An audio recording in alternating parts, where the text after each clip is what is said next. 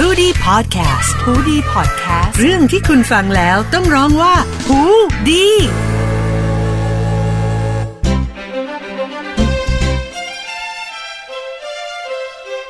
สวัสดีค่ะ วันนี้นะคะก็กลับมาอยู่กับครูเอนะคะ ดรกุลบดีทองไพบูลย์นะคะ กับรายการไซไฟ สำรวจใจรีวิวจิตแง่มุมชวนคิดผ่านเรื่องบันเทิงอีกครั้งหนึ่งนะคะ คราวที่แล้วเนาะในครั้งที่แล้วเนี่ยค่ะครูเอชวนนะคะชวนพูดคุยนะคะ เกี่ยวกับภาพยนตร์นะคะ ซึ่งเป็นภาพยนตร์ติซิสนะคะของจุฬานะคะ นิเทศจุฬานะคะ เรื่องโรคกาวใจนะคะแต่มันยังพูดไม่จบเนาะครูเอเริ่มเกรินๆแล้วนะคะ ใช้เวลาในการเล่าเรื่องนี้นานเป็นนิดนึงนะคะ ก็เลยอาจจะยังไม่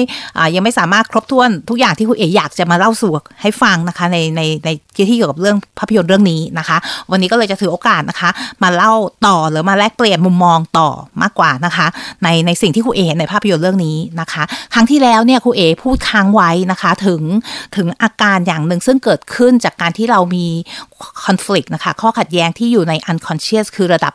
ของจิตไร้สำนึกนะคะ จิตไร้สำนึกก็คือสิ่งที่เราไม่สามารถรับรู้ไม่ได้อยู่ในการรับรู้ของเราในในตอนที่เราตื่นขึ้นมาหรืออะไรอย่างเงี้ยค่ะมันอยู่ในจิตไร้สำนึกนะคะถึงเรียกว่า unconscious เนอะซึ่งจริง ๆ แล้วเนี่ยถามว่าบางคนก็เชื่อว่ามีบางคนก็ไม่เชื่อว่ามีนะคะ ก็แล้วแต่ว่าคนไหนอ่า ยึดทฤษฎีไหนในการทำงานนะคะ แต่โดยส่วนตัวของครูเอเนี่ยครูเอเป็นคนที่เชื่อในเรื่องของจิตไร้สำนึกนะคะ ว่าว่ามีมีจริงเนาะเพราะครูเอเนี่ยผ่านการทำงานผ่านการเห็นผ่านผ่านการที่ประสบการณ์ที่เราได้ทำงานกับเคสต่างๆเนี่ยค่ะครูเอก็เห็นว่าเอ้ยมันมีระบบตรงนี้ที่เราเห็นจิตไร้สำนึกที่อาจจะแบบว่าปรากฏ ตัวออกมาในสื่ออื่นนะคะ ที่เขาบอกว่าจริงๆแล้วเนี่ยความฝันเนี่ยก็คือ the road to the unconscious เหมือนกันนะคะ ก็คือในความฝันนี่ก็อาจจะเป็นถนนไปสู่จิตไร้สำนึกได้เหมือนกันนะคะแต่จริงๆแล้วเนี่ยไม่ใช่ทุกฝันเนาะที่มันจะเป็นแบบว่าเป็นมีสัญลักษณ์หรือมีอะไรที่เกี่ยวข้องกับจิตไร้สำนึกค่ะบางความฝันมันก็เป็นเพียงแค่แบบเรามีอะไรที่เกิดขึ้นในระหว่างวัน เราก็เก็บไปฝันก็มีนะคะฉะนั้นเนี่ยถ้าพูดถึงทฤษฎีความฝันเนี่ยคุณเอกก็พูดได้อีกยาวเลยค่ะนะคะ เกี่ยวกับเรื่องความฝันนะว่า ลักษณะของนักนักทฤษฎีแต่ละคนก็อาจจะมองความฝันไม่เหมือนกันนะคะ บทบาทของความฝันการตีความของความฝันเนี่ยของนักทฤษฎีในแต่ละคนเนี่ยก็อาจจะไม่เหมือนกันนะคะ เดี๋ยวไว้ถ้ามีโอกาสมีนะคะคุณเอกก็จะมา แลกเปลี่ยนให้ฟังแชร์ให้ฟังนะคะ แบ่งปันให้ฟังว่ามุมมองในเรื่องของการความฝันเนี่ยมีอะไรยังไงบ้างนะคะ แล้วก็อาจจะมีหนังแล้วมีหนังสือดีๆนะคะ ที่เราอาจจะเอามาอ่านประกอบในการพูดคุยกันเรื่องของความฝันด้วยก็ได้นะคะอะเดี๋ยวกลับมาเรื่องของโรคกาวใจนะคะ อย่างที่คุณเอบอกนะคะก็คือเอ่อในในเรื่องเนี้ยค่ะตัวโบสนะคะ ซึ่งอยู่ดีๆเนี่ยค่ะก็เหมือนแบบเหมือนคล้ายๆว่าไม่สามารถฟังก์ชันฟังก์ชันก็คือดำเนินชีวิตได้ตามปกตินะคะ ก็คืออยู่นิ่งๆ เลยถ้าไม่ได้เห็นภาพบนจอทีวี หรืออะไรเงี้ยเขาก็จะไม่สามารถเอ่อปฏิบัติสิ่งนั้นๆได้นะคะไม่ว่าจะเป็นเรื่องของการกินการนอนการขับถ่ายก็ตามนะคะ ก็คือเขาต้องต้องเรียนแบบสิ่งที่เห็นในทีวีเขาถึงจะทำได้ใช่ไหมคะซึ่งคุยก็มองว่าจริงๆเนี่ยคุยก็กลับไปมองว่าเออจริงเนี่ยมันมันมันน่าสนใจเนะอาการของโบทน่าสนใจใช่ไหมคะแล้วก็กลับมาสรุปได้ตรงที่ว่าเออคุณเอเชื่อว่าเนี่ยค่ะ จิตใจของเราเนี่ยเวลามันมีคอน FLICT ขึ้นมาเนี่ยค่ะบางครั้งเนี่ยเอ่อไอไอไอสิ่งที่มันเกิดขึ้นในใจเพราะมันอยู่ในจิตไร้สำนึกใช่ไหมคะเราไม่ได้รับรู้นะเราไม่ไม่ได้รับรู้แต่ว่าจิตไร้สำนึกมันมีวิธีการในการที่แสดงตัวตนออกมานะคะ ในกรณีอย่างเงี้ยก็คือเปลี่ยนไอ้คอน FLICT ที่มันอยู่ในใจเนี่ยออกมาเป็นอาการทางกายนะคะ เป็น physical แทนนะเป็นเป็นสิ่งที่ออกมาในร่างกายนะคะ ทีนี้เนี่ยมันก็มีที่มาที่ไปว่าเออแล้วเพราะอะไรล่ะเขาถึงต้องแบบต้องต้องออกมาเป็นอย่างนี้ใช่ไหมคะทำไมเขาไม่พูดตรงๆล่ะ อย่างที่ครูเอเล่าให้ฟังเมื่อคราวที่แล้วใช่ไหมคะว่าโบทเนี่ยเหมือนกำลังมีปากเสียงกับคุณแม่อยู่เนาะแล้วอยู่มันก็เหมือนแบบอึกโมเมนต์นั้นก็คือกลายเป็นแบบว่าอยู่ดีมันก็เหมือนเขาก็ไม่สามารถทำอะไร ได้เลยนะคะ แบบนิ่ง ๆ ไปเลยกลายเป็นว่าเป็นคนที่ไม่รับรู้สิ่งแวดล้อมรอบตัวเองไปเลยเนาะทีนี้เนี่ยไอ้คอนฟ lict ตรงนั้นเนี่ยมันก็น่าจะเป็นคอนฟ lict ที่เป็นอะไรที่มันอาจจะไม่เหมาะสมที่แสดงออกในเชิงสังคมนะคะ ครั้งที่แล้วครูเอเล่าให้ฟังถึงเคสเคสหนึ่งซึ่งครูเอก็ไปอ่านมานะคะว่าอาจจะเป็นเคสที่แบบว่าตัวลูกเนี่ย อาจจะแบบว่ามีความก้าวร้าวนะคะ ไม่พอใจในสิ่งที่พ่อแม่ทำนะคะ อยากจะทำร้ายพ่อแม่นะคะ แต่ว่าไอ้วิธีการอย่างเงี้ยมันไม่เหมาะสมในเชิงสังคมเนาะเพราะฉะนั้นเนี่ย เมื่อเขาไม่สามารถแสดงการนั้นได้เนี่ยเขาก็ต้องเก็บกดกดมันไว้ลึกมากๆเลยนะคะลึกจนอยู่กระทั่งในตัวจิตไร้สำนึกเนี่ยค่ะซึ่งแม่เขาเองเขาก็ไม่รู้นะคะ แต่ว่ามันปรากฏออกมาเป็นอาการทางกาย ในเด็กคนนั้นนะคะในกรณีนั้นเนี่ยเขาก็กลายเป็นว่ามือขวาซึ่งเป็นมือที่เขาใช้ในการที่จะแบบทำนู่นทำนี่รวมถึงการที่ทำร้ายผู้อื่นด้วยก็จะใช้มือข้างขวาเป็นมือที่เขาถนัดเนี่ยค่ะอยู่ดีๆอะมันก็พาราไลซ์ไปเลยะค่ะพาราไลซ์ก็คือเหมือนกับว่าไม่สามารถขยับเขยื้อนได้เป็นอัมพาตไปเลยนะคะที่เขามีทฤษฎีบอกไม่ใช่ทฤษฎีเป็นความคิดนะคะว่าไอ้ไอ้บางครั้งเนี่ยไอ้ส่วนของร่างกายหรือว่าอาการที่มันออกที่มันแสดงออกมาทางร่างกายเนี่ย มันอาจจะเป็นเชิงสัญญลักษณ์ สัญลักษณ์ว่า เฮ้ยไอไอสิ่งที่เราต้องการสิ่งที่มันเป็นคอนฟ lict อยู่ในใจอะมันคืออะไรบ้างอย่างเงี้ยค่ะ ก็คือเขาต้องการทำลายผู้อื่นทีนี้เขาก็เลยเหมือนกับว่าไอสิ่งนี้มันทำไม่ได้ใช่ไหมเขาก็เลยต้องทำให้ไอไอมือข้างขวาของเขาอะมันเป็นอัมาพาตไปเลยนะคะ หรือบางคนเนี่ยค่ะอ่าเป็นคนที่ไม่สู้คนเลยนะคะ คือโดนโดนว่าโดนอะไรเงี้ยแต่ก็คืออยากอยากลุกขึ้นมาเหมือนอยากที่จะปกป้องตัวเองได้แต่ไม่สามารถทำได้อย่างเงี้ยค่ะอยากลุกขึ้นมาสู้เพื่อตัวเองนะคะเอออันนี้ก็เป็นเคสหนึ่งที่ครูเอกก็ได้ไปอ่านมาเหมือนกันนะคะ ก็คนเนี้ค่ะเขาก็จะแบบเป็นอัมพาตขาสองข้างไปเลยนะคะ ซึ่งก็คือในส่วนที่แบบภาษาอังกฤษเขาก็เรียกฟีดใช่ไหมคะในเท้าทั้งสองข้างนี่ค่ะก็คือไม่สามารถเดินไปไหนมาไหนได้ ซึ่งในเชิงภาษาอังกฤษเขาก็มีแบบเนี่ย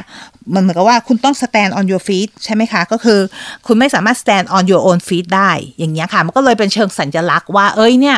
ทำไมเท้าส่วนเท้าส่วนขาของเขาอะถึงเป็นอัมพาตนะคะ ทีนี้ก็ย้อนกลับมาดูโบ๊ทบ้างของโบ๊ทเนี่ยลักษณะของโบ๊ทเนี่ยเขาไม่ได้เป็นอัมพาตคือเหมือนว่าแบบอยู่ดีไม่สามารถขยับเนื้อขยับตัวได้เลยเขายังขยับเนื้อขยับตัวได้อยู่ ถ้าเขาเรียนแบบภาพที่ปรากฏตามจอทีวีนะคะเขาก็ยังทำได้อยู่เนาะเอ่อเพียงแต่ว่าลักษณะของเขาคือเขาไม่สามารถช่วยตัวเองได้เลยนะคะ ก็คือทุกสิ่งทุกอย่างเนี่ยต้องกลับมาเหมือนเป็นต้องสอนใหม่ใช่ไหมคะ ต้องให้คุณแม่ป้อนต้องคือต้องเนี่ยค่ะ ถ้าเผื่อไม่ไม่ไม่ได้เรียนแบบภาพที่อยู่บนทีวีอะก็คือคุณแม่ต้องทำให้ถูกอย่างใช่ไหมคะเนาะเพราะฉะนั้นเนี่ย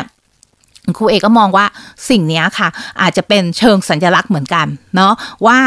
สิ่งที่ออกมาแทนอาการของเขาเนี่ยสิ่งที่เขาต้องการเนี่ยก็คือการดูแลจากคุณแม่ ใช่ไหมคะเมื่อคราวที่แล้วครูเอกพูดถึงคอน FLICT ว่าเอ้ยหรือโบ๊ทอาจจะมีคอน FLICT ในใจเป็น 2 อย่างนี้ก็คือ อย่างหนึ่งอยากให้ไปไกลๆจากคุณแม่เนาะที่ครูเอกบอกว่าเขาโยงกระเป๋าออกไปตอนต้นเรื่องค่ะเรามารู้ทีหลังว่าในกระเป๋านั้นนะคือกระเป๋าเสื้อผ้าใช่ไหมคะครูเอกก็ตีความว่าเขากำลังจะหนีออกจากบ้านหรือเปล่านะคะ กับในขณะเดียวกันเนี่ยการที่เขาตอนนี้ค่ะเหมือนเขาเรียกว่า vegetative state ก็คือไม่สามารถช่วยเหลือตัวเองได้เลย นอกจากว่าจะมีสื่ออื่นมามาทำมามาสอนเขามาทำให้เขาเรียนรู้ใหม่อย่างเงี้ยค่ะ ก็เหมือนเขาต้องต้องได้รับการดูแลการดูแลอย่างแบบเขาเรียกว่าไงคะ ทุกด้านเลยนะคะ เหมือนเป็นเด็กเล็ก ๆ อีกครั้งหนึ่งนะคะ หรืออันนี้คือสิ่งที่เขาต้องการก็เป็นคำถามนะคะ จริงๆแล้วเนี่ยเวลาคุณเอทำงาน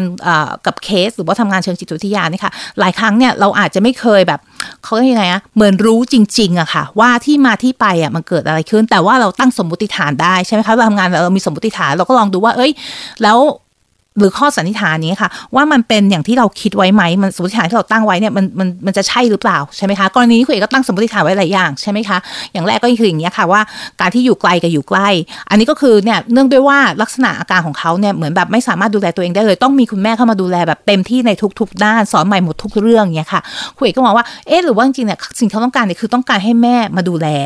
แต่ว่าความที่เขาเป็นโตแล้วเป็นวัยรุ่นแล้วอะอันนี้เป็นสิ่งที่มันไม่เหมาะสม ไม่ไม่สามารถที่จะเรียกร้องได้นะคะ ประกอบกับในหนังเนี่ยค่ะ มันจะมีบางซีนนะคะที่ที่อ่าได้ยินเสียงคุณแม่เนาะที่ที่พูดกันนะคะแต่อันนี้ไม่ไม่เสียงแม่กับลูกพูดกันนะคะ ทะเลาะกันมากกว่าเนาะว่าทำไมแม่ก็จะเหมือนตำหนิโบ๊ทนะคะว่าทำไมไม่รู้จักไปติดตามเรื่องเกณฑ์ทหารยื่นฟอร์มไม่ทันยื่นอะไรยทำไมคนอื่นๆเขาดูเขาทำทันแล้วทำไมตัวเองไม่รู้จักดูแลตัวเองให้เป็นใช่ไหมคะโบ๊ทก็กลับมาตำหนิแม่เหมือนกันบอกว่าเนี่ยถ้าเขามีพ่อเหมือนคนอื่นน่ะพ่อเขาคงช่วยดูแลหรอก เนาะก็คือแม่เองก็จะมีความรู้สึกว่าแม่เป็นแม่ที่ไม่ดีนะคะจะมีคำพูดซ้ำๆจากแม่เสมอว่าแม่เป็นแม่ที่ไม่ดี แม่ไม่ดีพออะไรอย่างเงี้ยค่ะแต่เดี๋ยวเราอย่าเพิ่งคุยเรื่องคุณแม่เพราะครูเอกก็อยากครูเอกรู้สึกว่าคุณแม่เนี่ยเป็นตัวละครสำคัญ แล้วก็อยากจะให้เวลากับกับการวิเคราะห์ตัวละครของคุณแม่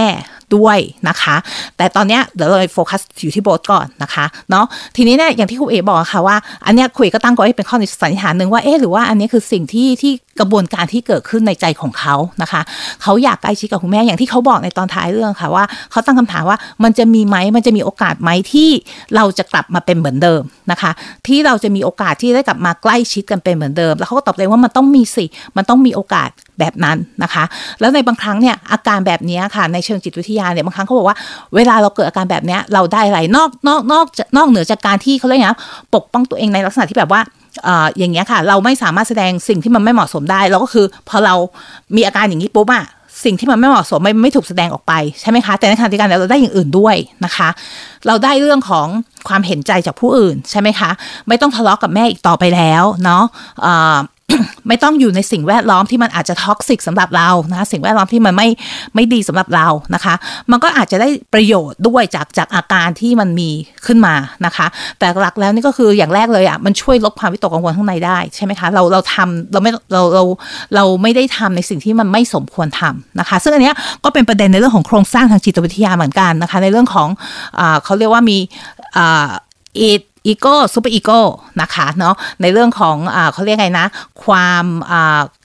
โครงสร้างนะคะว่า id นี่ก็จะเป็นเด็กที่เอาแต่ใจตัวเองอย่างนี้ค่ะนี่คืออยู่ในจิตไร้สำนึกด้วยนะคะแล้วก็จะมี superego ซึ่งเป็นเรื่องของศีลธรรมนะคะแล้วก็เป็นเรื่องของแล้วก็มีตรงกลางเนี่ยมีอีโก้ซึ่งจะต้องคอย manage คอยจัดการ id กับ superego นะคะอะแต่อันเนี้ยคุยก็คงได้เกริ่นไว้แค่นี้ก่อนนะคะ เดี๋ยวคราวหน้าเนอะเราก็จะมาคุยกันต่อเรื่องโรคกาวใจนะคะ ยังมีรายละเอียดอีกเยอะแยะมากมายที่น่าสนใจนะคะ แต่ตอนของเราสั้นมีแค่สินาทีเองนะคะ ก็จะได้มาติดตามกันบ่อยๆนะคะ วันนี้ครูเอก็ขออนุญาฝากไว้แค่นี้ก่อนนะคะ ก็ฝากติดตามรายการไซไฟนะคะ ที่ฮูดีพอดแคสต์แล้วถ้าใครมีคอมเมนต์หรือมีคำถามอะไรระหว่างนี้นะคะ ฝากคอมเมนต์เข้ามาได้นะคะ ที่ Facebook ของฮูดีนะคะ หรือที่หน้าเพจของครูเอกก็ได้นะคะ Being Human เพราะเราคือมนุษย์ สวัสดีค่ะ